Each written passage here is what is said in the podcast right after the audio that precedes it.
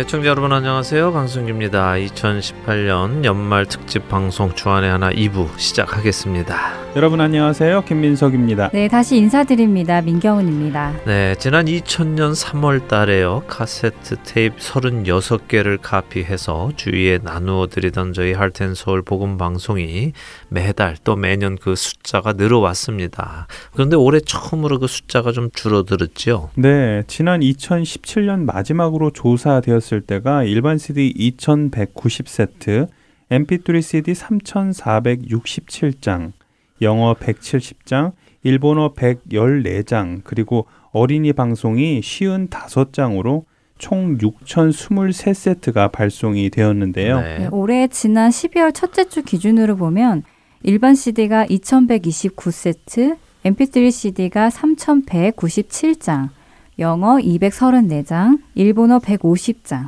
그리고 어린이 방송 83장으로 총 5,793세트가 발송이 되었습니다. 예, 어, 여전히 많은 양인데요. 그래도 지난해보다는 약 200여 세트가 줄어든 것이네요. 네, 이렇게 된 이유는요. 청취자분들이 줄어든 것이 아니라요. 일반 CD를 듣던 많은 분들이 MP3 CD로 바꾸셨고요. 네. 또 MP3 CD를 듣던 많은 분들은 스마트폰 앱으로 바꾸셔서 그렇게 된 것입니다. 음. 아, 실제로 많은 분들이 올해 새 차를 구입하시면서 새 차에 CD 넣는 곳이 없어서 CD를 취소하시고 스마트폰으로 연결해서 들으시겠다고 연락을 하셨습니다. 예, 그렇군요. 차를 새로 사셨는데 CD를 넣을 네. 곳이 없으면 참 당황스럽겠습니다. 네, 예.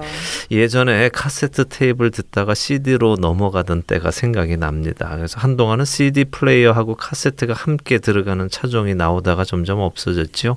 그게 불과 이제 12, 3년 전이었던 것 같은데요. 세상에 이렇게 빨리 바뀌는군요. 뭐 필요한 변화는 빨리 받아들여야 하고요. 또 변하지 말아야 할 것들은 잘 간직하는 지혜가 필요할 것 같습니다. 시대가 변한다는 것은 그만큼 주님이 오실 날이 가까워졌다는 이야기이기도 하고요. 또 그렇기에 복음을 전할 수 있는 기회가 적어지고 있다는 이야기이기도 합니다. 네. 그래서 우리에게 이 기회가 주어진 동안 우리는 최선을 다해 한 영혼에게라도 더 복음을 전해야 할 것입니다. 네, 공감합니다. 특별히 다음 세대, 어린아이들 세대에게 복음을 전하는 것이 아주 중요하다고 느낍니다. 네. 맞습니다. 네, 요즘 아이들은 정말 어느 세대보다도 하나님의 말씀과 멀리 떨어진 가치관을 배우며 자라고 있잖아요. 그렇죠. 지금의 어린아이 세대들은 그 어느 세대도 배우지 않았던 동성 결혼이 좋은 것으로 배우며 자라는 세대입니다. 네. 아, 저희 아이들이 다니는 학교만 해도요. 동성 결혼한 선생님 선생님들이 공부를 가르치고 계시는데요. 이것이 아이들에게 영향을 끼치는 것이 적지 않습니다. 그래서 저도 늘 성경적인 결혼관에 대해서 아이들에게 또 가르치고 있고요. 하지만 또 동시에 그런 분들을 미워하거나 비난하거나 조롱하지 않도록 가르쳐야 하기 때문에 많은 힘이 듭니다. 네, 이 시대 부모들에게는 자녀들에게 하나님의 말씀을 전해야 하는 사명이 그 어느 때보다 더 무겁게 다가오는 것 같습니다. 네. 네 저는 아직 결혼을 안 해서 그렇게 많이 다가오지는 않지만요.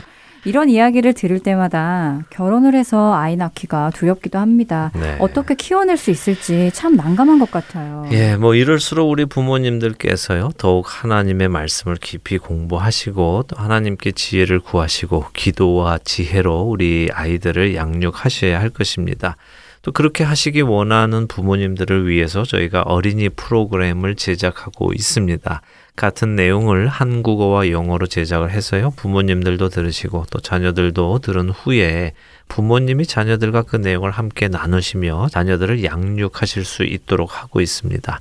여러분들이 잘 활용하시기를 바랍니다. 네, 저희 아이들도 참 방송을 좋아합니다. 뭐 음. 자신들이 직접 참여하는 경우도 있어서 더 좋아하기도 하고요. 네. 어, 우리 부모님들께서 자녀들에게 방송을 들려주고 싶으신데 아직 아이들이 잘 듣지 않으려 한다면요. 그 방법이 참 좋은 것 같아요. 네. 아이들이 직접 방송에 참여하도록 권해주는 것이요. 음. 현재 우리 자녀들이 직접 참여할 수 있는 코너가 Let's Read the Bible과 Dear God이 있잖아요. 네. 이 프로그램에 참여해본 아이들은 자신들의 목소리가 이렇게 음. 방송을 통해 나오니까 신기하기도 하고 또 주위에서 잘했다고 칭찬도 받고 하니까 계속 방송을 듣게 되는 경우가 많다고 부모님들로부터 이야기를 들었습니다. 네, 그거 참 괜찮은 방법이네요. 네. 예, 아무래도 우리 자녀들이 자신들의 목소리가 들어간 방송을 듣게 되면 그 방송을 또 다른 친구들에게도 소개할 기회도 있을 테고요. 또 더 나아가 일단 성경을 우리 자녀들이 직접 읽을 수 있는 기회가 있다는 것이 참 좋은 기회라고 생각이 됩니다. 네.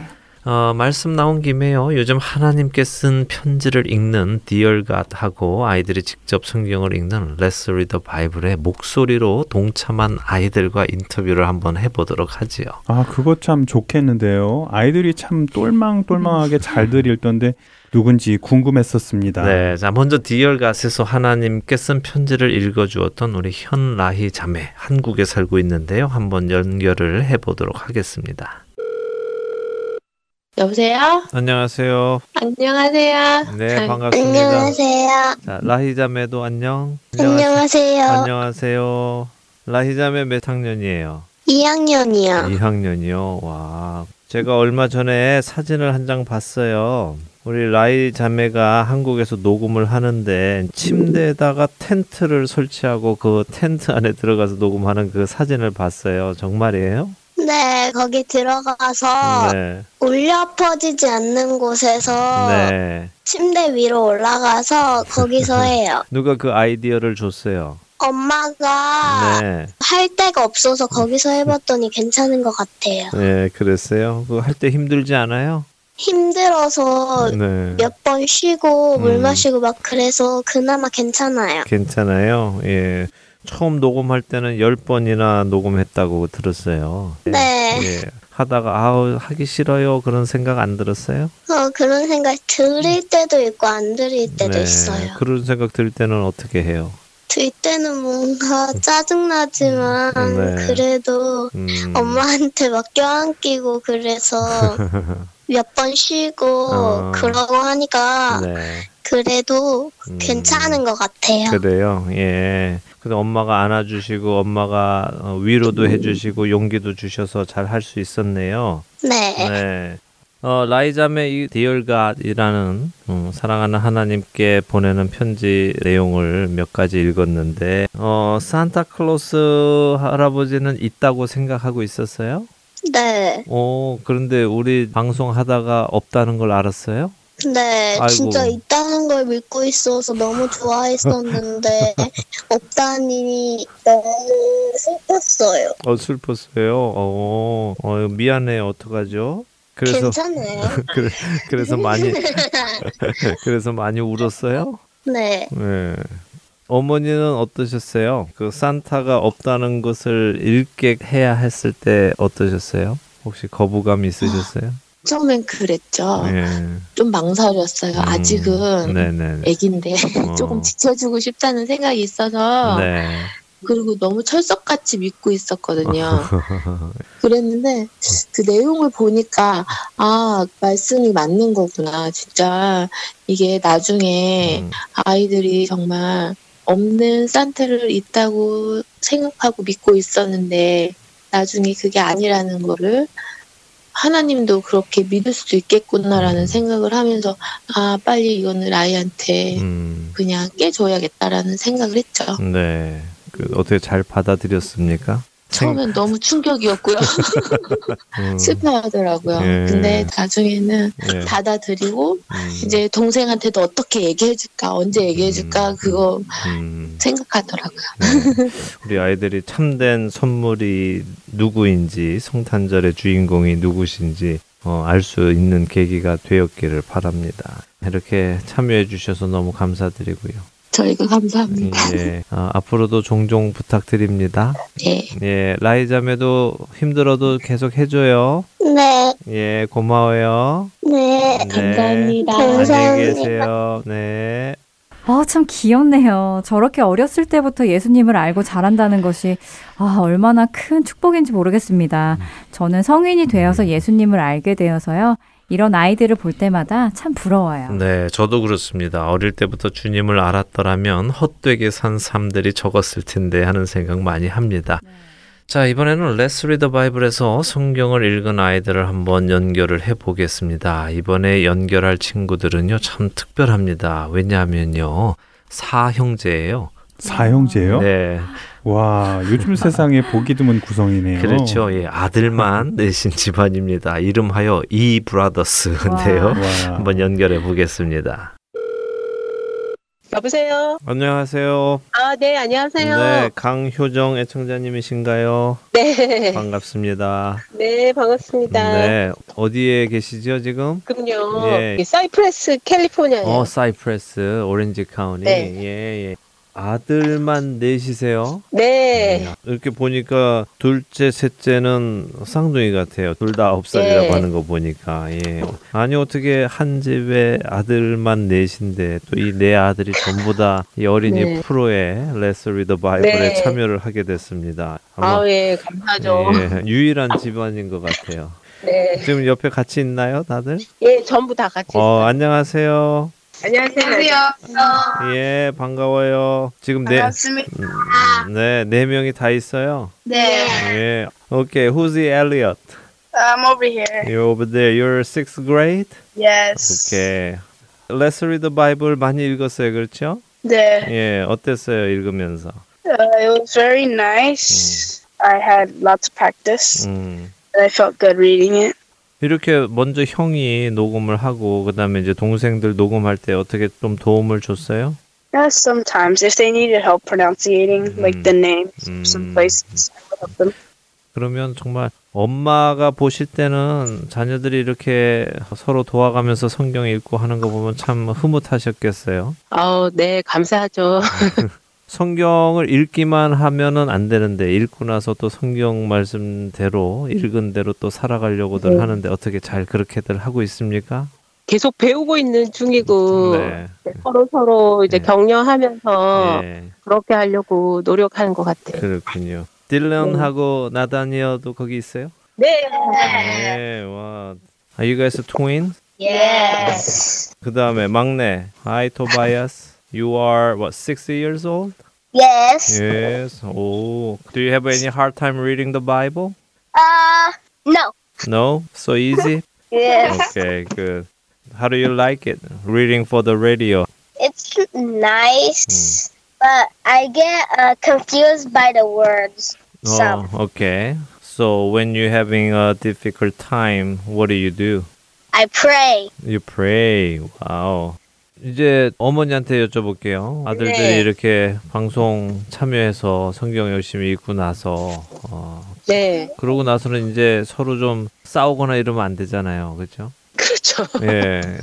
바이블 읽으면서 네. 애들이 이렇게 레코딩하고 이렇게 할 때 그냥 음. 하는 게 아니라 책임감이 있는 그쵸. 것 같아. 예. 네. 그리고 끝에 기도하잖아요. 네네. 기도할 때도 그냥 하는 게 아니라 정말 이제 음. 하느님한테 음. 도와달라 정말 진지하게 하는 것 같더라고요. 네, 자기들이 적는 거예요, 그 기도문도. 예, 적고 음. 이제 끝에는 아빠가 좀 도와주시긴 하는데 처음에는 자기들이 적어요. 음, 네, 네 참 귀한 것 같아요. 우리 예. 어, 내 형제가 이렇게 열심히 서로 또 주를 위해서 열심을 내면서 함께하는 모습이 얼마나 네. 귀한지 모르겠습니다.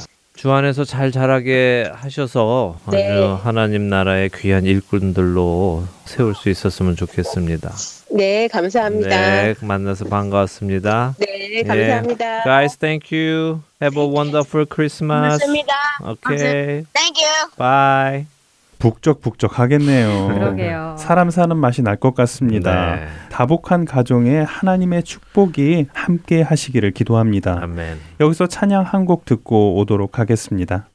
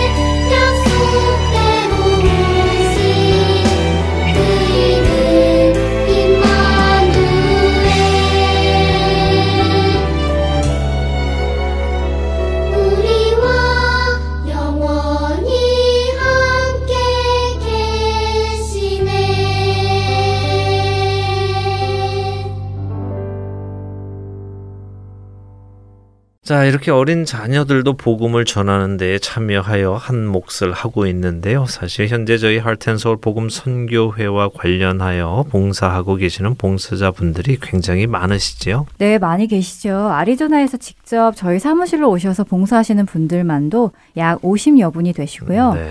그 외에 타주에서 방송으로 봉사하고 계시는 분이 약 20분 정도 되십니다. 그리고 타주에서 CD를 한인 마켓과 식당 등의 배치 봉사를 해주는 분들 분들도 약 80여 분 정도 계시지요. 네. 와, 이렇게 타주에서 봉사하시는 분들이 많으셔서 저희 할텐 서울 복음 방송이 많이 전해지고 있는데요. 이분들 중에 몇 분을 전화로 한번 연결해 보는 것은 어떨까 합니다. 아, 먼저 방송에 관계해서 봉사하시는 분들 중에 알라바마주에서 설교 검토 봉사를 해주고 계시는 조성룡 봉사자님 연결해 보죠. 네, 여보세요. 네, 여보세요. 안녕하세요. 예, 안녕하세요. 예, 얼번 알라바마에 계시는 네, 우리 맞습니다. 조성룡 봉사자님. 안녕하세요. 반갑습니다. 예, 반갑습니다. 안녕하세요. 네, 보건 방송을 어떻게 듣게 되셨어요, 처음에? 예, 저는 어, 저희 교회에 네. 비치되어 있는 CD를 네. 우연치 않게 그냥 가지고 가서 네. 들어보고 그 뒤로는 그냥 이제 이제 복음 방송을 웹사이트에서 다운받아서 네. 매일 출퇴근 시간에 계속 그걸 듣고 있거든요. 예, 예, 예. 출퇴근 시간이 어느 정도 되세요, 보통? 저는 어, 여기서 한, 한 40분 정도 걸리고요. 그럼 40분이면 적지 않은 시간인데 그 굉장히 중요한 네. 시간이잖아요. 또 그냥 길에서 네. 버릴 수 있는 시간이기도 한데 이제 그 시간에 네. 보방송 예. 통해서 복음을 듣고 또 설교도 듣고 찬양도 듣고 이래서 영적 생활에 도움이 많이 되신다 하는 말씀인 거군요. 네, 맞습니다. 예, 예. 아유, 그 귀한 시간에 다른 음악 듣지 않으시고 그래도 복음을 들으시려는 그 간절함이 마음 안에 있으니까 또 하나님께서 그렇게 예. 은혜 주시는 것 같네요. 예. 예. 그렇게 이제 복음 방송 듣는 데서 그치지 않고 지금은 네. 이제 봉사도 시작을 하셨어요. 그 설교, 네. 설교를 여러 설교를 들으시고 이제 어 저는 참 이 설교 좋습니다. 이제 그런 걸 선정해 주시는 거죠. 네 네 맞습니다. 예, 예. 그 봉사하시면서 어떠세요? 어 시작한 지 얼마 안 됐지만 네. 그 항상 조금 책임감도 부여가 되고 네. 들어야 되겠다. 음. 꼭 이제 그 우선순위가 예, 예. 같다고 그럴까요? 어. 예. 그면이 좀 있어서. 음, 전에는 네. 뭐 듣다가 또 아, 시간이 안 되면 안 듣기도 했는데 이제는 네. 이제 책임감이 있으니까 꼭 들어야 되니까 예 하나님께서 말씀을 듣게끔 그렇게 환경까지도 또 만들어 주신 거 아닌가 생각이 되는데 아, 예. 예, 예, 맞습니다. 예. 또 감사함으로 또 우리는 또 순종해야죠, 그렇죠? 예, 네네 맞습니다. 예, 예. 혹시라도 복음 방송 봉사를 통해서 어떻게 네. 어떤 비전 같은 거 가지고 계신 거 있으세요? 앞으로 어떻게 됐으면 좋겠다나 어떤 어, 마음을 품고 봉사를 하고 계시는지요? 예, 우선은 이 참 인터넷이나 이런 CD나 이런 매체를 통해서 네. 건물 안에 있는 교회가 아닌 네. 이러한 건물 밖의 교회잖아요. 네, 어떤 네, 있고 예. 이렇게 미니스트리가 있고 내부적으로 이렇게 교회 뭐 건물이 있고 뭐 이렇지 않은 곳에서 그냥 이 복음을 전하는 일이다 보니 굉장한 좀 파급 효과가 생길 것 같아요. 네. 미래를 좀 생각을 하더라도 네. 좀 갇혀서 있는 상황이 아니다 보니 음. 전하는 사람들이나 이 봉사하는 사람들에 의해서 어떤 그 리미트가 없이 네. 제한이 그냥 그렇죠. 퍼져나갈 수 있지 않을까라는 음. 생각이 들어서 네. 지금 약 하나만 좀 계속 힘이 되드릴 수 있으면 해드리고 싶은 마음이 음. 있습니다. 뭐. 네, 네, 그렇죠. 이게 선교니까 선교에 동역하고 계시는 거죠. 네, 예, 예. 마지막으로 한 가지만 여쭤보고 마치도록 하죠. 네. 어, 그 설문조사에 네. 제가 또 읽어보니까 방송을 들으면서 하나님의 손길이 저의 영과 마음을 어루만지심을 느끼며 때로는 혼자 울기도 네. 하고 또 웃기도 하면서 예. 힘든 타국 생활 네. 견뎌내고 있습니다. 이런데 어떤 기억 혹시 있으세요? 그랬던 기억이? 어, 제가 새벽에 되게 일찍 출근해서 가는데 이제 어쩔 때는 굉장히 힘들잖아요. 음, 몸이 그렇죠. 예. 이제 말을 안 듣고 힘들고 그러는데도 그렇게 일을 하러 가는데 순간에 또 이제 찬양이 한 곡 흘러 나오는데 네. 제 마음에 전율이 오더라고요. 그래서 운전을 하면서 좀 네. 그 탄송이 아마 그거였던 것 같아요. 지금까지 지내오. 네. 그 찬송이 나오면서 한 최근의 음, 일이었던 것 같아요. 네. 그 내 얘기가 찬송으로 네. 그렇게 나오니까. 어. 예, 근데 그렇게 힘이 들었는데도 음. 그 찬송 듣고 음. 하나님 앞에서 울면서 갔죠 운전을 하면서 그런 네. 상황에서 이렇게 어루만져 주시는구나 힘내라고 음, 하시는구나 음, 해서 음. 그래서 힘내서 또 이제 가서 또 예. 일을 하고 그랬던 기억이 나서 예. 그걸 적었습니다. 예. 위험하진 네. 않으셨죠 운전하다가? 예, 그렇지 않았습니다. 예. 또 이렇게 우리 하나님은 네. 멀리 계신 것 같으면서도 우리 삶 네. 속에 네. 이렇게 가까운 곳에서 정말 나의 네. 세밀한 음성으로 다가오시고 안 네. 계실 것 같을 때마다도 아니다 내가 너와 함께 있다 이렇게 또 우리에게 알려주시고 우리의 이 신앙의 네, 여정을 이끌어 가시는 것 같아서 참 감사합니다. 예. 네, 너무 감사하죠. 예. 네.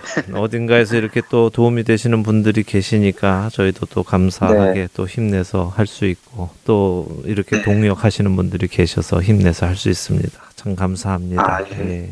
예. 정말 감사합니다. 이렇게 아, 통화해서 네. 너무 반가웠고요. 감사드리고 아, 예, 감사합니다. 예, 그 하나님께서 예. 주신 그곳에서 열심히 어, 네. 사역하셔서 하나님 영광 드러내시는 우리 조성용 애청자님 또 봉사자님 되시기 바랍니다. 아 감사합니다. 네. 부장님도 건강하시고요. 그러겠습니다. 감사합니다. 안녕히 계십시오. 네, 감사합니다. 네. 네. 운전하시는 시간을 운전만 하시지 않고 이렇게 복음 사역에 동참해주고 계시니 참 대단하시네요. 네. 이번에는 목소리로 봉사하고 계시는 분 한번 연결해 보지요. 그럴까요? 많은 분들이 은혜 받고 계시다는 의견 주신 프로그램이지요. 네. 살며 생각하며 진행하고 계시는 김순애 봉사자님 연결합니다. 여보세요. 안녕하세요. 예, 안녕하세요. 네. 저 김순혜입니다. 네, 우리 김순혜 네. 봉사자님. 아틀란타 조지아 지역에 계세요. 그렇죠? 예, 그렇습니다. 네, 네 조지아 살고 있습니다. 예, 타주에서 어, 살며 생각하며라는 프로그램 통해서 우리 이제 청취자분들 어, 만나 뵙게 된 지가 약 3개월 정도 되셨는데 어, 어떠셨어요? 네. 많은 분들이 참 은혜롭다고 공감하는 내용도 많고 생각해 볼 내용도 많다고 이렇게 의견을 주셨습니다. 본인은 어떻게 생각하십니까? 아, 네. 사실 저는 제 개인적인 이야기가 얼마나 공감이 될지도 어, 조심스럽고 네. 무엇보다 이제 제가 신앙적으로 바르게 보고 있는지가 항상 음. 조심스러웠었거든요. 네. 네. 공감해 주신다고 하니까 음. 정말 감사합니다. 네. 네. 예. 어, 이렇게 타주에서부터 어떻게 저희 할텐소 복음 방송하고 어, 같이 동역하시게 되셨는지 여쭤볼게요. 어, 저는 2011년부터 제가 방송을 계속 듣고 있었는데요. 네. 그 듣다 보니까 이 방송이 너무 친숙하게 느껴졌었어요. 네. 그래서 찬양 집회가 있을 때또 어, 찾아가게 됐고요. 어. 그 집회가 뵙게 돼가지고 네. 어, 봉사에 동참하게 됐습니다. 그렇군요. 네. 예, 제 네. 지금 기억으로 그때 아틀란타 조지아주 살고 계시는데 조지아주 아틀란타 집회가 아니라 미조리주 콜롬비아에서 있었던 그 집회를 참석하셨어요. 운전하고 오셨었죠, 그때. 아, 네. 가족이 다 같이 갔었었죠. 한 10시간 예, 조금 더 걸리는 야, 거리였습니다. 그, 그 10시간씩 운전하고 찬양 집회 오시는 분 그렇게 흔치는 않은데 어떻게 그렇게까지 하시게 되셨어요? 네, 어, 콜롬비아가 저희 음. 고향, 어, 미국에서는 고향이거든요. 음, 그쪽에서 네. 오랫동안 살았고요. 네. 그쪽에서 집회를 하신다고 뭐 오신다는 소식을 듣고 저희가 음. 이제 같이 기도하고 있었고요. 네. 네. 그래서 오시는 소식 듣고 찾아가게 됐습니다. 야, 그래도 그게 쉽지 않은 걸음인데, 예, 그래서 이렇게 또 연결이 돼서 하나님께서 계획하심 안에서 만나게 되었지 않나 싶습니다. 저희야 어느 곳에 하시든지 찾아뵙고 싶은 예, 음. 예, 그런 방송이거든요. 네. 네.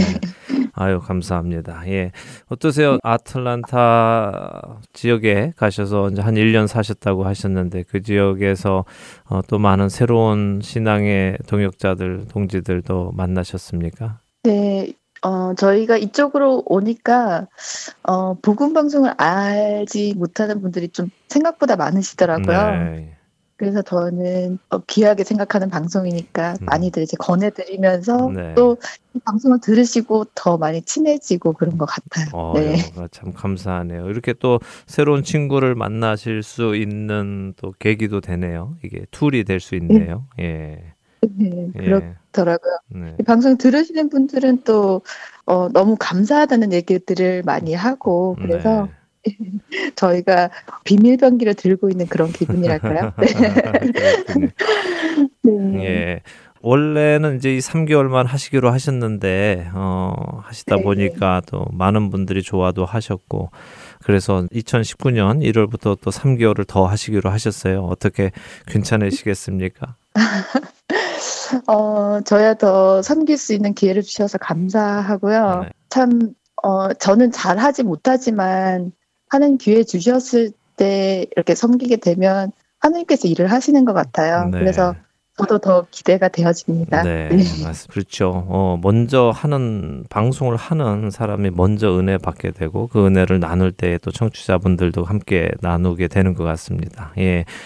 어, 네, 방송 들으시는 분들에게 인사 말씀 한 말씀 해주시고 인사드리도록 하죠. 어, 제가 그 함께 지어져 간다는 말씀, 네, 네.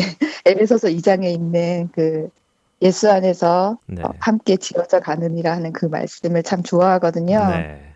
어, 제가 이제 몇 년 동안 듣기만 하다가 늘 죄송스러운 마음이 있었는데 음. 이렇게 또 봉사할 기회가 생겨가지고 섬기게 되었거든요. 네.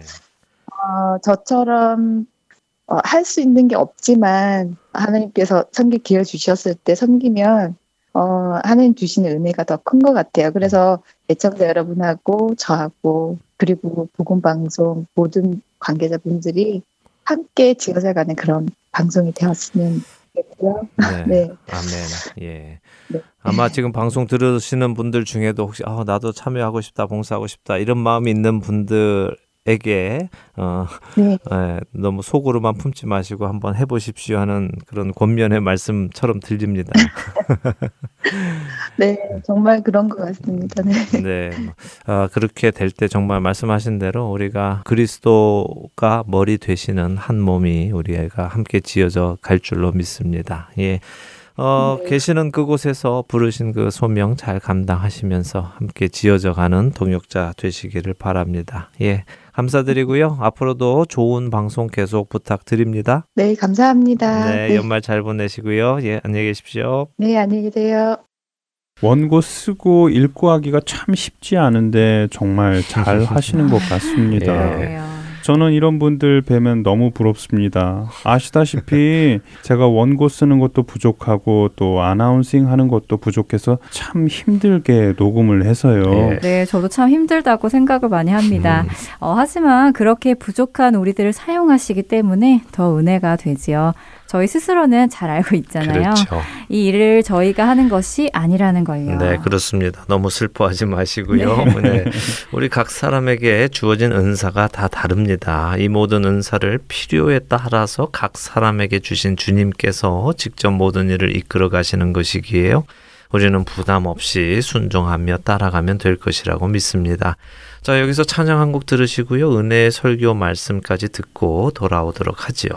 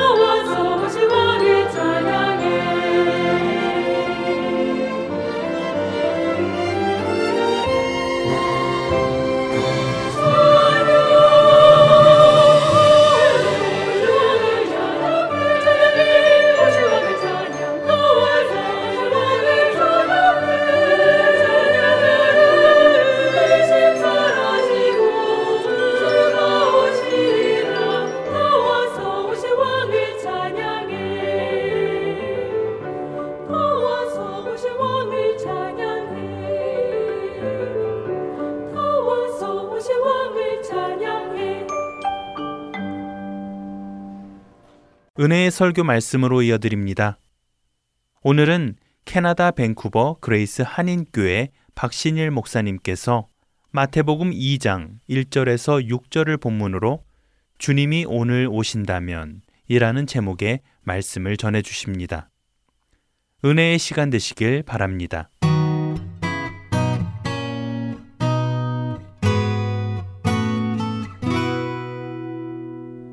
성탄절 말씀을 준비하면서 다시 오실 주님을 준비하면 좋겠다는 생각이 들었습니다. 그래서 오늘 성탄절을 맞이해서 제목이 주님을 축하하는 게 아니라 주님이 오늘 오신다면 내가 뭐 하고 있어야 될까?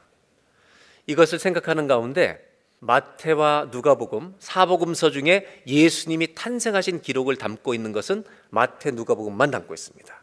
아기 예수에 대해서는 그래서 그 복음서를 읽으면서 하나 발견한 것은 예수님이 오셨을 때 예수님을 만나 뵌 사람들이 세 종류의 사람이 있다는 걸 성경에서 우리는 알고 있다는 것입니다. 그래서 그걸 보게 됐습니다.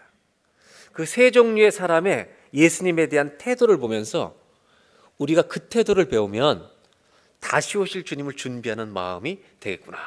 그래서 이제 어, 오늘 성탄절을 맞이해서 이 세 종류의 사람에 대한 말씀을 읽으면서 동방박사 첫 번째, 두 번째가 들판의 목자, 세 번째가 시므온과 안나라는 할머니 할아버지 이야기. 이 세 종류의 사람을 통해서 하나님이 예수님이 다시 오신다면 우리가 어떤 준비를 해야 될지 그분들의 삶과 태도 속에서 말씀을 좀 우리가 배워서 우리한테 한번 적용해 보려고 그렇게 합니다. 제일 먼저 동방 박사에 좀 관해서 나누려고 합니다.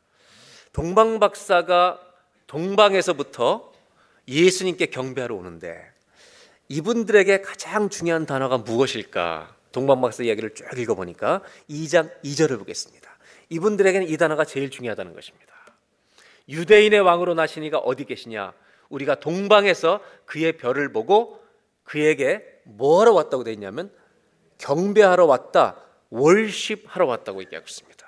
그 어린 아기 예수를 월십 힘, come to worship him이라고 얘기하잖아요. 내가 그분을 예배하러 왔다. 이분들에게 제일 중요한 단어는 월십이었습니다. 예배였다는 것입니다. 근데 성경에 어디로부터 왔다고 얘기하고 있냐면 동방에서부터 왔다. 이분들이 오는 예배의 길이요. It's a long way였어요. 긴 길이었다는 것입니다. 이 말은 힘들면 포기하고 싶은 길이었다는 것입니다. 그러나 성경은 이들이 포기하지 않고 끝까지 예수님께 가서 예배 드리고 유양 모략을 드렸다는 것까지 소개하고 있다는 것입니다. 이분들은 아무리 멀어도 포기하지 않고 주님 앞에 결국 예배를 합니다. 왜냐하면 예배를 드리러 가는데 내가 중심이 아닌 것을 알기 때문입니다. 예배는 그리스도를 만나러 가는 것입니다. 그분께 예배하는 것이기 때문에 여러분 예배라고 하는 것은 내가 중심이 되면 안 됩니다. 근데 우리는 별로 멀지도 않은 데로 오면서 굉장히 나를 중요하게 여깁니다. 그분을 예배하라는데 모든 수고를 감당해야 된다는 것입니다. 더 중요한 것은 동방박사를 통해서 배울 것은 그리스도를 만나러 가는데 거리가 문제가 되겠냐는 것입니다. 우리는 예배하러 나올 때 누구를 만나러 나오고 있느냐를 다시 한번 생각해 보라는 것입니다. 우리는 누구에게 예배를 드리고 있는가? 이거를 성탄절 때 다시 생각해 보라는 것입니다. 그리스도가 누구인지 안다면 그 길은 결코 멀지 않습니다. 하나님이 어떤 분이신지 안다면 절대로 예배는 포기할 수 없습니다. 왜 동방 박사들은 돌아가고 싶은 마음이 없었겠습니까? 그 멀리서부터 그렇게 교통이 불편했던 때인데 얼마나 많은 이유를 들어서 중간에 돌아가고 싶었겠습니까? 나는 감기 걸려서 나는 나이가 많아서 교통이 불편해서 베들렘까지 못 가겠다고 충분히 많은 이유를 댈 수가 있었습니다. 그러나 그들은 단 한 가지 이유도 되지 않았습니다. 왜냐하면 주님을 만나러 가는 기쁨 때문입니다. 저와 여러분에게 이런 예배가 있는지 모르겠습니다. 예배는 우리를 위한 것이 아닙니다. 예배는 주님을 만나라. 우리의 모든 수고와 헌신과 희생을 다 치르고라도 기꺼이 가는 것이 예배해야 한다는 것입니다. 가난해도 내가 병들어도 힘들어도 마음이 아파도 부부싸움을 했어도 주님을 만나러 달려가야 합니다. 하나님이 누구신지 아는 자라면 그 사람에게는 평생토록 예배가 중단되지 않는 은혜가 있을 줄로 믿습니다. 예배를 포기하지 않는 저와 여러분들이 되시기를 주의 이름으로 축원합니다. 제가 시골에서 목회할 때 9시에 교회 학교 아이들이 예배드리고 11시 어른 예배가 되고 나면 시골 교회는 좋은 게 가마솥이라는 게 있습니다. 교인도 뭐 30명 모일 때니까 40명 제일 많이 모였을 때가 제가 있을 때 50, 60명까지 모였는데 뭐 처음 갔을 때 25명 모였으니까 근데 전 교인이 가마솥에 밥을 해 먹습니다. 나무르 때는 그때 저는 충격을 받았던 것이 20대, 30대 아줌마들이었습니다. 며느리들이죠, 그 시골 동네. 이분들은 꼭 밥을 따로 먹었습니다. 그리고 먹고 나면 2시에 주일학교 예배가 오후 예배가 있었습니다. 한 번은 그 시골 교회지만 그래도 젊은 교사들이 몇 명 있었습니다. 국민학교 선생님 한 분, 그 다음에 법원에서 나오는 분 한 분, 그 다음에 한국 담배 인상공사라고 옛날엔 전매청인데 저희 교회에서 멀지 않은 곳에 있었기 때문에 그 직원이 한 가정 나왔습니다. 그분들이 교사를 했어요. 하루는 점심을 먹고 저희 사택에 내려와서 이제 오후 예배를 기다리는데 너무 크, 아주 정말 소낙비가 쏟아졌습니다. 너무 굵은 비가 쏟아졌어요. 그때 동네 아이들이 전부 다 걸어오잖아요. 많이 와야 15명이니까. 그래서 선생님들 세 분이 이렇게 비가 많이 오기 때문에 아무도 안 올 것입니다. 그래서 오늘 사택에서 놀다가 우리가 저녁 예배를 드리고 가겠습니다. 그리고 2시에 예배인데 2시 10분쯤 됐을 때 사택문을 두드리는 거예요. 문을 열고 나가봤더니 가장 멀리 사는 40분을 걸어와야 되는 남매 아이가 비를 쫄딱 맞고 온 것입니다. 그 아이의 방문은 우리에게 충격이었습니다. 소낙비가 그렇게 내려도 40분을 걸어서 걸어오는 아이들이 한국교회에 있었습니다. 비가 와도 눈이 와도 교통이 편하지 않았던 시대 어른들은 전부 다 여러분 어린 시절 마찬가지죠? 다 걸어서 예배드리러 갔고 그 어른들은 심지어 추우나 더우나 새벽 기도에 나와 찬 마룻바닥에 엎드려 기도하던 분들이 한국교회 씨앗이 된 것입니다. 저는 동방박사를 보면서 우리의 선조들을 생각했습니다. 그 먼 길을 단 한 가지의 이유도 되지 않고 주 앞에 오고 오고 온 것입니다. 이들의 모든 여정이 다 헌신이었습니다. 다 수고였습니다. 이유는 오직 하나, 내가 주님을 만나러 간다는 것입니다. 잊지 마십시오. 예배는 주님을 만나러 가는 것입니다. 내가 중심이 아닙니다. 성경을 좀 읽고 설명드리겠습니다. 2장 7절. 이제 이 동방 박사의 얘기를 듣고 헤롯이 박사들을 물러 별이 나타난 때를 자세히 묻고 8절에 베들레헴으로 보내매 이르되 아기에 대하여 자세히 알아보고 찾으면 나에게 알려줘서 나도 가서 그에게 경배하게 하라. 사실은 헤롯 왕은 죽이려고 했던 거죠. 9절 박사들이 왕의 말을 듣고 갈새 동방에서 보던 그 별이 베들레헴의 한 집 위에 문득 앞서 인도에 가다가 악이 있는 곳 위에 머물러 서 있는지라. 2장 10절입니다. 그들이 이 별을 보고 매우 크게 기뻐하고 기뻐하더라. 영어 성경에는 they were overjoyed라고 되어 있습니다. 여러분 저는 이 표현을 작은 기쁨이라고 말하는 것입니다. 세상 사람들은 이걸 크다고 말하지 않습니다. 우리한테만 큰 것입니다. 11절입니다. 집에 들어가 아기와 그의 어머니 마리아가 함께 있는 것을 보고 엎드려 정확하게 아기께 경배하고 예배를 드렸습니다. 동방박사에게 제일 중요한 단어는 예배입니다. 보배 합을 열어 황금 유양 모략을 예물로 드리니라. 여러분 한 가지만 질문해 볼까요? 이 보배 합을 열어서 황금 유약 예수님의 인생을 상징하는 모략까지 다 선물을 드리고 아까워했을까요? overjoyed 됐을까요? 여러분 주차장에 세우고 여기로 올 때 주차장이 왜 이렇게 멀어라고 얘기해야 될까요? overjoyed가 돼야 될까요? 웃으면서 하는 얘기지만 울면서 하는 얘기입니다. 우리가 언제부터 이렇게 된 것입니까? 우리의 배가 언제부터 이렇게 나중심이 되어버렸습니까? 1km여도 걸어와야 할 것입니다. 우리는 주님을 잊어버리고 예배드리는 거 아닙니까?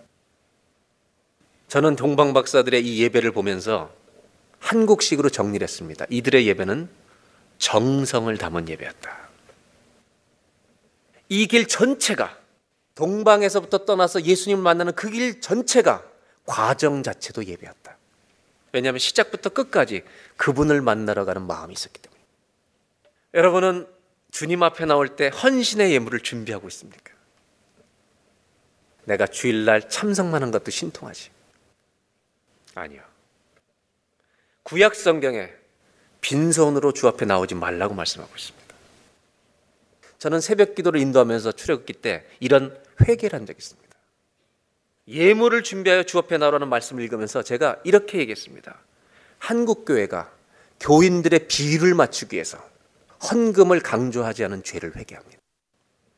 또 한 가지는 돈을 모으기 위해서 헌금을 지나치게 강조한 목회자들의 죄도 회개합니다. 전 우리 교인들이 똑바른 신앙생활을 하기를 원합니다. 주님 앞에는 빈손으로 나오는 것 아닙니다. 예물을 준비해도 기쁜 것입니다. 그런 은혜가 정성된 예배가 저와 여러분에게 준비되기를 바랍니다. 다시 주님이 오신다면 우리에게 필요한 것은요, 이 예배를 가지는 것입니다. 오늘 첫 번째로 다시 주님이 오신다면 동방박사로부터 배울 게 뭘까? 한번 따라 하실까요? 정성된 예배를 간직하십시오. 정성된 예배를 가진 자라면 주님이 언제나 오셔도 괜찮습니다. 그 사람은 준비된 사람입니다. 저는 그래서 이 정성된 예배를 드릴 수 있는 사람의 조건이 딱 하나라고 생각합니다. 그것은 주님을 만나러 가는 것을 아는 사람만이 정성된 예배를 드릴 수 있다. 그래서 이 동방박사의 이야기를 구약과 연결시켜서 설명한다면 이렇게 설명할 수 있어요. 이들이 동방에서 이스라엘 향해 떠나올 때요. 이들은 이방인의 뜰에 있었습니다. 이스라엘 국경을 넘어설 때 그들은 유대인의 뜰에 들어왔습니다. 성막 뜰에 온 것입니다. 예루살렘에 왔을 때 이들은 여러분 성소에 들어온 것입니다. 그리고 아기 예수를 본 순간 이들은 지성소에 들어온 것입니다. 그런데 이들의 마음은 이방인의 뜰에서부터 이미 지성소에 있었다는 것입니다. 저와 여러분 안에 이 정성된 예배를 가지는 마음속에 간직하고 사는 은혜가 있기를 주의 이름으로 축원합니다. 500m의 주차장이 있습니다. 그럴 때 왜 이렇게 멀어요? 나 이 안에 세우겠어요. 하는 분만 있는 것이 아니라 왜 이렇게 가까워요? 저도 동방박사의 영성을 주옵소서. 이렇게 말할 수 있는 믿음의 분량이 있길 바랍니다. 아무리 시대가 발전해도 주님을 만나러 가는 이 감격과 정성 있는 예배만큼은 끝까지 지켜나가는 우리가 되시기를 주의 이름으로 축원합니다. 두 번째로 목자에 대한 얘기를 좀 나누도록 하겠습니다. 2장 8절부터 목자에 대한 얘기가 나오는데 이 목자에게 중요한 단어는 무엇인가? 영광입니다. 글로리. 그 지역의 목자들이 밤에 밖에서 자기 양떼를 지키더니 9절 다 같이 읽겠습니다. 주의 사자가 곁에 서고 주의 영광이 그들을 두루비침에 크게 무수하는 이들은 주의 영광을 본 것입니다. 하나님이 나타나실 때 하나님의 영광이 있는 것입니다. 이 글로리라는 영광이라는 단어는 히브리어의 카봅이라는 단어와 헬라어의 독사라는 단어를 번역한 것인데 영광으로만 번역되는 단어가 아니라 이 영광이라는 단어 자체의 의미가 원어의 뜻은 weight 무게와 heaviness 무거움이라는 단어의 뜻을 갖고 있는데 이 단어는 직접 번역할 때 영광으로 번역한 단어도 있지만 어떨 땐 honor, 어떨 땐 majesty. 그러니까 명예와 위엄 이런 것을 뜻한 것인데 이 영광이란 단어 자체는 그래서 이런 위엄을 가지신 분에게 드리는 단어입니다. 그래서 하나님의 영광이라고 하는 단어는 그분에게 그만한 영적 무게가 있다는 것을 우리가 인정한다는 것입니다. 그리고 그분이 사람들에게 나타나실 때 주의 영광이 나타났다고 표현하는 것입니다. 그리고 우리는 하나님을 믿을 때 마땅히 주님께 영광을 드려야 할 줄로 믿습니다. 이 사람 옥동들은 영광을 본 것입니다. 10절 천사에게 이르되 무서워하지 말라 보라 내가 온 백성에게 미칠 큰 기쁨의 좋은 소식을 너희에게 전하노라. 11절. 오늘 다윗의 동네에 너희를 위하여 구주가 나셨으니 곧 그리스도 주시니라. 12절. 너희가 가서 항보했어야 구에 누워 있는 아기를 보리니 이것이 너희에게 표적이니라. 13절. 허련히 수많은 천군이 그 천사들과 함께 하나님을 찬송하여 이르되 14절 다 같이 읽겠습니다. 지극히 높은 곳에서는 하나님께 영광이요 땅에서는 하나님이 기뻐하신 사람들 중에 평화로다 아니라 우리가 잘 아는 너무 유명한 말씀이죠. 지극히 높은 곳에서는 하나님께 영광이요 땅에서는 하나님이 기뻐하신 사람들 중에 평화로다. 이 천사들의 음성을 듣고 목자들이 예수님을 찾아가서 경배하는 이야기가 그 다음에 나옵니다. 역시 이 목자들에게 중요한 단어는요, glory입니다. 영광이란 단어입니다. 우리가 정말 주 앞에 영광을 돌려야 되는 거구나. 그런데 영광을 묵상하는 중에 하나님이 이 목자들을 통해 답을 주셨습니다. 2장 8절을 보시죠. 이걸 읽으면서 이런 말씀을 알게 되었습니다. 뭐냐면 어떻게 하면 더 우리가 주 앞에 영광을 돌릴 수 있을까? 그 지역의 목자들이 밤에 밖에서 자기 양떼를 지키다니. 여러분 이 사람들은 기독교회사에 남을 만한 사람들입니다. 예수님이 오셨을 때 천사들이 알려준 사람들입니다. 그런데 영어 성경에 there were shepherds. 제가 가졌던 영어 성경에는 some shepherd라고 나옵니다. 뭘 보여주냐면 그들은 they were nameless. 그들은 무명이었다는 것입니다. 이름이 없습니다. 성경을 읽으면서 이런 생각을 했습니다. 아, 하나님이 의도적으로 이 사람들 이름을 안 드러내시는구나. 여러분, 주님의 영광은 언제 드러나냐면 우리가 네임리스로 있을 때 주님이 영광 받으실 줄로 믿습니다. 내가 내 이름을 내려고 할수록 주의 영광을 가리는 것입니다. 오늘날 시대는 젊은 아이들이나 부모님들이 다 자기 자식들 이름 내려고 최선을 다하는 시대입니다. 10대 아이들이 좋아하는 영어 단어가 celebrity입니다. 명성. 연예인이 아닌 아이들이 연예인처럼 살아가고 있습니다. 여러분, 세상에서 정말 유명해졌다고 치자고요. 정말 성공했다고 치자고요. 이 성공한 사람의 무게와 영광의 무게가 비교될 수 있는 것일까? 성경에 또 이런 얘기가 나옵니다. 예수님이 행하신 기적 중에 오병이어의 기적이 있습니다. 그 기적을 일으키도록 주님이 그런 계획을 갖고 있었지만 그것을 제공한 아이가 한 소년이었습니다. 요한복음 6장 9절에 한 절에 이 말씀이 나옵니다. 여기 한 아이가 있어. 안드레가 데리고 온 겁니다. 보리떡 다섯 개, 물고기 두 마리를 가지고 있습니다. 이것이 얼마나 되겠습니까? 영어 성경에 Here is boy, boy입니다. 그 많은 소년 중에 그냥 한 사람. 그런데 이것을 주님이 떼시더니 나눠주시는데 축사했더니 기적이 일어나서 5천 명이 먹고 12광주를 남습니다. 만약에 정말 이렇게 생각해서 그냥 너무 믿음으로 생각하지 말고 내가 그냥 본능적인 엄마라면 내가 본능적인 이 아이의 아빠라면 예수님께 쫓아가서 이렇게 얘기해야 되겠죠.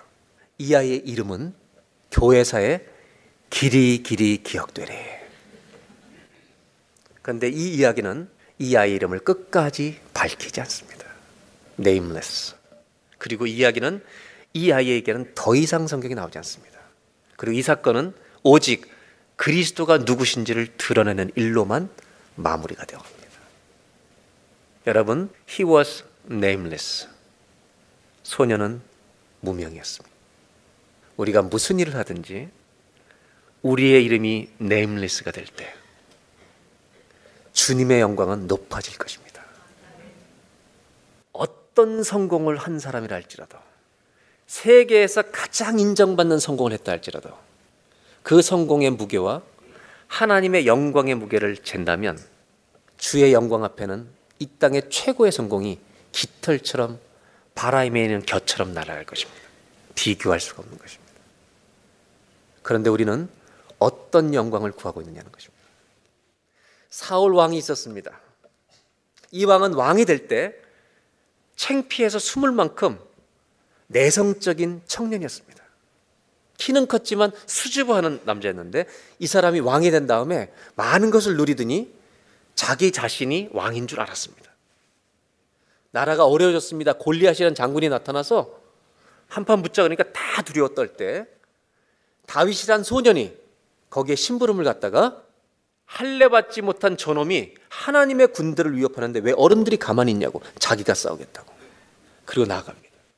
사울 왕에게 소개를 합니다. 사울 왕에게 가서 왕이시여 걱정하지 말라고 내가 싸우라고 Don't worry about it. 왕이 누가 왕이라고요? 사울입니다. 근데 왕 같은 말을 누가 해요?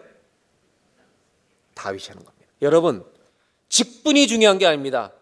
하나님의 자녀들은 어떤 문제를 만나도 왕 같은 말을 해야 되는 것입니다. 우리 하나님이 만왕의 왕이시기 때문에. 그리고 나가서 전쟁으로 나갈 때 어떻게 나가냐면 너는 칼과 단창으로 나한테 나오지만 나는 만군의 여호와의 이름으로 나아가노라. 그래서 다윗은 철저하게 주님의 영광을 드러내게 나간 겁니다. 하나님의 자존심을 지켜드린 사람입니다. 그리고 골리앗을 때려 눕힙니다. 하나님이 도와주십니다. 문제는 그 다음입니다. 수많은 이스라엘의 여인들이 노래를 만들었습니다. 사울이 죽인 자는 천천히요. 다윗이 죽인 자는 만만이로다. 여러분, 사울은 속이 상하기 시작했습니다. 왜 그런지 아십니까?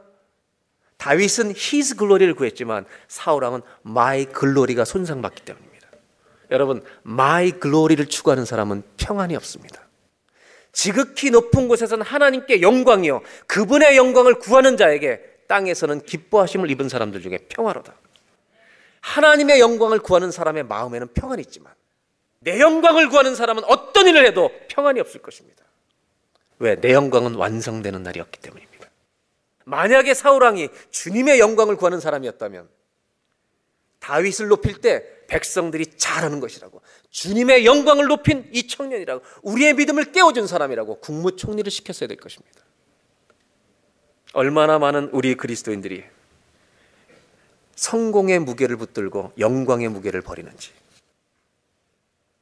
얼마나 내 영광을 구하면서 주님의 영광을 가리울 때가 많은지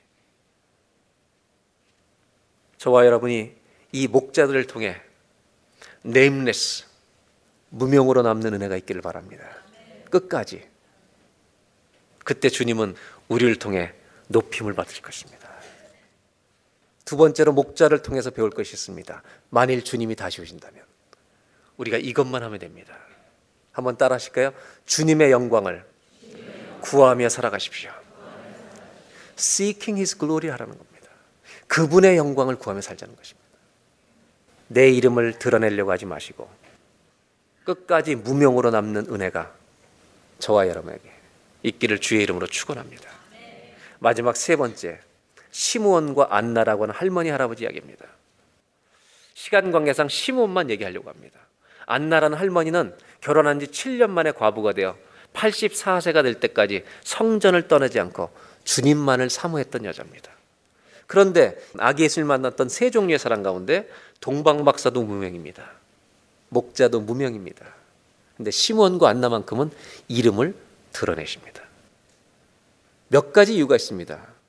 하나님은 시몬과 안나를 드러내시는 게 아니라 시몬과 안나가 가지고 있는 마음과 태도를 보여주시라는 겁니다. 그리고 시몬은 일이 있은 다음에 죽습니다. 알려줘도 죽기 전에 알려주시는 겁니다. 시몬에 대한 말씀을 보겠습니다. 누가복음 2장 25절. 예루살렘에 시몬이라는 사람이 있으니 이 사람은 의롭고 경건하여 이스라엘의 위로를 기다리는 자라. 이 말은 로마의 지배를 받고 있는 이스라엘 백성들이 안타까워서 이스라엘 백성을 구원해 주실 메시아를 기다리는 사람이란 뜻입니다. 이분에게 제일 중요한 단어는 뭐냐? 시몬에 대해서 읽어보니까 이분은 성령이라고 하는 단어입니다. 이스라엘의 위로를 기다리는 자라 성령이 그 위에 계시더라. 성령님이 함께 하셨다는 겁니다. 26절. 다 같이 읽겠습니다. 그가 주의 그리스도를 보기 전에는 죽지 아니라는 하는 지시, 성령의 지시를 받았. 누구의 지시를 받았어요? 25절에 성령이 함께 하신다. 26절에 성령의 지시를 받았어요. 어떤 지시냐면 죽기 전에 주님을 만날 거다. 너는 예수님을 본 다음에 메시아를 본 다음에 죽게 할 것이다. 왜냐? 네가 그렇게 이스라엘의 구원을 기다리며 메시아를 기다리니 내가 예수님이 이 땅에 보낼 때 너에게만은 알려줄 것이다. 27절. 잘 보세요. 성령의 감동으로. 성령, 성령, 성령입니다. 성령의 감동으로 성전에 들어가며 마침 부모가 율법의 관례대로 행하고자 하여 그 아기 예수를 데리고 오는지라. 예수님을 부모님들이 정결 예식을 하기 위해 성전에 올라왔을 때 이 시몬이 봅니다. 그런데 성령의 감동으로 성령 안에서 그 예수님을 기다리고 있던 시몬이 예수님을 보는 순간 알아봤겠어요? 못 알아봤겠어요? 이분이 누구인지 알아본 것입니다. 28절. 시몬이 아기를 안고 하나님을 찬송하여 이르되 29절 주제여 이제는 말씀하신 대로 종을 평안히 놓아 주시는도다. 이제 주님이 저를 풀어 주십니다. 영어 성경의 NLT 번역에는 I can die. 이제는 죽을 수 있겠습니다. 라고 되어 있습니다. 저는 시몬에 대한 얘기를 읽으면서 성령 얘기를 조금 이따 하겠고요. 하나님이 이런 마음의 생각을 주셨습니다. 시몬이라는 사람의 인생이 80 정도 노인분이실 텐데 이분의 인생을 80년을 다 주님을 위해 살았는데 이 사람한테 제일 중요한 일이 딱 하나만 기록해 놨습니다. 죽기 전에 그리스도를 만날 것이다. 그리고 그걸 만난 것입니다. 시므온의 80년의 인생에 주님을 사랑했던 얼마나 많은 일도 있겠습니까? 근데 주님은 이분에 대해서 just 원띵을 남겼습니다. 죽기 전에 주님을 보게 되었던 것. 저는 그래서 이걸 읽으면서 하나님이 시몬의 인생을 다 80년을 펼쳐놓고 그 중에 the most important thing을 하나 고른 겁니다. 그게 주님을 기다렸던 것. 여러분, 여러분의 인생 가운데 가장 중요한 거 하나를 적으라면 주님 뭘 적으실 까요? 있으실 거예요. 근데 주님이 원하시는 것은 매일 오늘 죽더라도 오늘 내가 그 죽는 날 내 인생에 하나님을 위해서 가장 중요한 거 하나를 남기며 살아가는 은혜가 있길 바랍니다. 그렇다면 이 시몬을 소개해 주신 이유가 뭘까? 저는 이 시몬을 읽으면서 성령에 대해서 계속 말하고 있는 걸 보았습니다. 성령이 그 위에 계시더라. 그렇게 나와 있죠? 그 다음에 성령께서 지시를 해주셨는데 죽기 전에는 네가 그리스도를 반드시 보리라. 그분을 만나고야 죽으리라. 그 다음에 세 번째는 성령의 감동을 받아 성전에 들어갔을 때 예수님이 어머니 아버지와 함께 그 정결 예식을 하러 오는 순간 그것을 보는 순간에 이분이 주님인 걸 알고 안고 여호와를 찬송합니다. 저는 이 성경을 읽으면서 주님께서 이런 마음을 주시는 걸 느끼게 됐습니다. 요즘에 세상에 사람 말에 귀를 기는 사람은 굉장히 많다. 저는 이런 그리스도인이 되고 싶습니다. 성령님이 하시는 말씀을 잘 들을 수 있는 사람. 사람 말에 휘청거리는 인간이 아니라 성령이 하시는 말씀을 듣고 성전에서 평생을 보내도 아무도 몰라도 주님이 하시는 사람. 시무원 안나를 통해서 오늘 현대인들에게 세상의 수많은 정보에 인터넷에 귀를 기울인 우리들에게 이메일과 카톡과 밴드에 매일 묶여 있는 우리들에게 사람들의 정보에만 반응하는 자가 되지 말고 오늘 성령님이 너에게 하시는 말을 듣는 자가 되었으면 좋겠다. 마지막으로 이분을 통해서 시몬이나 할아버지를 통해서 우리에게 가르치는 세 번째 교훈은 이것입니다. 한번 따라하실까요? 성령님께 귀를 기울이십시오. Be sensitive to the Spirit in every moment. 얼마나 사람 말을 들으십니까? 얼마나 사람 말에 예민해지십니까? 예수님은 눈먼 자를 보게 하러 오셨습니다. 저는 자를 걷게 하러 오셨습니다. 듣지 못하는 자를 듣게 하러 오셨습니다. 이 귀가 열려 있는 성탄절이 되시기를 축원합니다.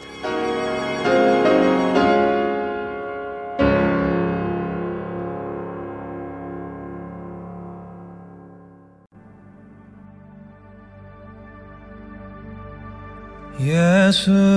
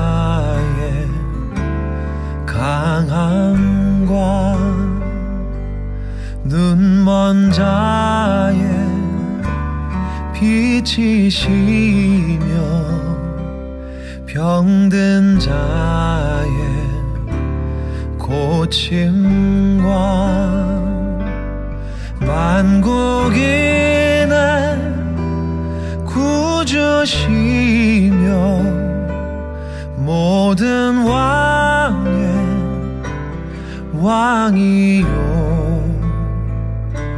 심판하신 주님 되고 우리 영광 대신에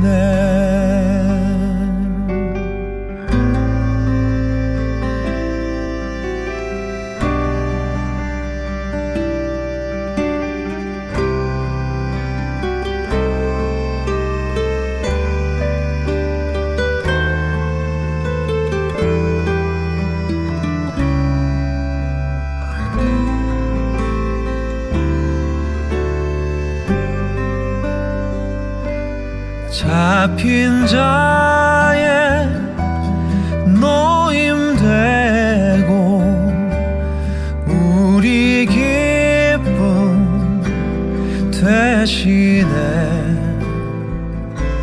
죽은 자의 부활되고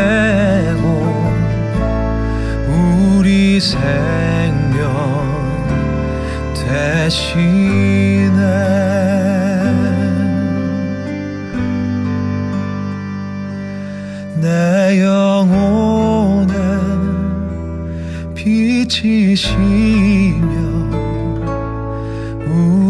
소망 대신에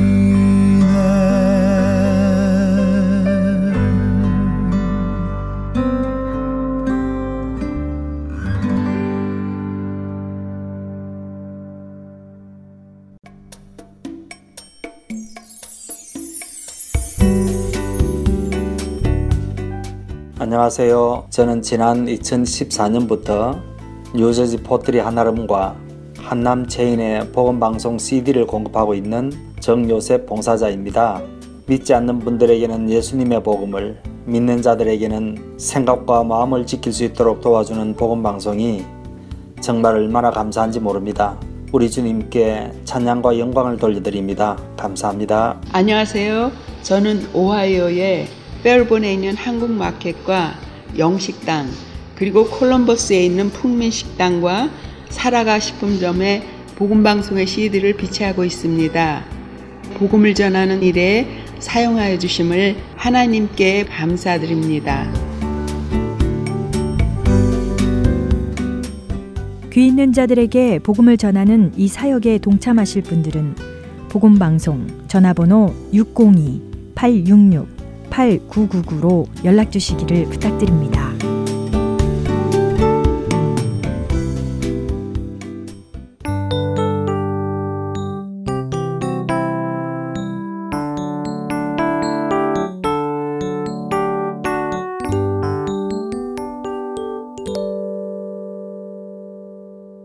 이렇게 방송으로 또 모니터링으로 또 CD 배치로 여러 곳에서 여러 모양으로 봉사해주고 계시는 분들이 계셔서 오늘 애청자 여러분들이 이렇게 방송을 듣게 되시는 것이고요. 예수 그리스도의 생명의 말씀을 전해 듣게 되시는 것입니다. 이런 분들께 감사의 마음 갖는 것은 너무 당연한 것이라고 생각이 듭니다. 애청자 여러분들께서 생각나실 때마다요, 이렇게 봉사하시는 분들을 위해서 기도해 주시기를 부탁을 드립니다. 아프지 않도록 기도해 주시고요. 특히 운전하고 다니시면서 CD를 놓고 관리하실 때 사고의 위험 없이 잘 다니시도록 하나님께서 보호해 주시라고 기도해 주시기를 부탁을 드립니다. 어, 말 나온 김에 오늘 함께 기도해 볼까요? 어, 그거 참 좋은 생각 같아요. 이번 주 1분 기도를 봉사자분들을 위해서 기도하면 좋겠네요. 네, 그렇게 하죠. 자, 애청자 여러분들 우리 함께 기도하겠습니다. 하나님 아버지 참으로 감사합니다. 죽을 수밖에 없는 죄인인 저희들을 그냥 그렇게 내버려 두지 않으시고 하나님의 아들의 피값을 치르시고 구원에 이르게 하여 주심에 다시 한번 감사를 드립니다. 하나님 이 은혜가 너무 커서 저희가 감당하기가 어렵습니다. 그래서 구원의 은혜를 또 다른 자들에게 전하기 원해서 이렇게 우리가 모였습니다. 이렇게 우리를 모이게 하신 분도 하나님이시며 우리를 통해 이 일을 하시는 분도 하나님이심을 우리가 고백합니다.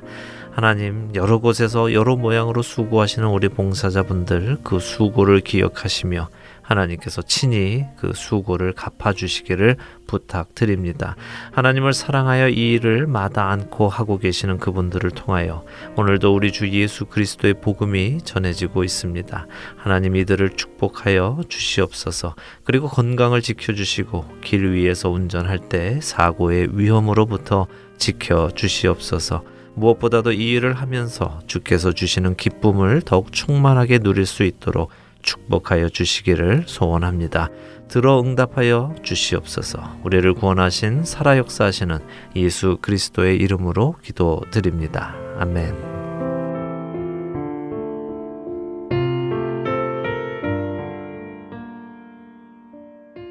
봉사하시는 모든 동역자분들 늘 복음의 전달자라는 소명 기억하시며 봉사해 주시기를 기도드리면서요. 주안의 하나 2부 마쳐야 할 것 같습니다. 저희는 주안의 하나 3부에서 다시 찾아뵙겠습니다. 잠시 후에 뵙겠습니다.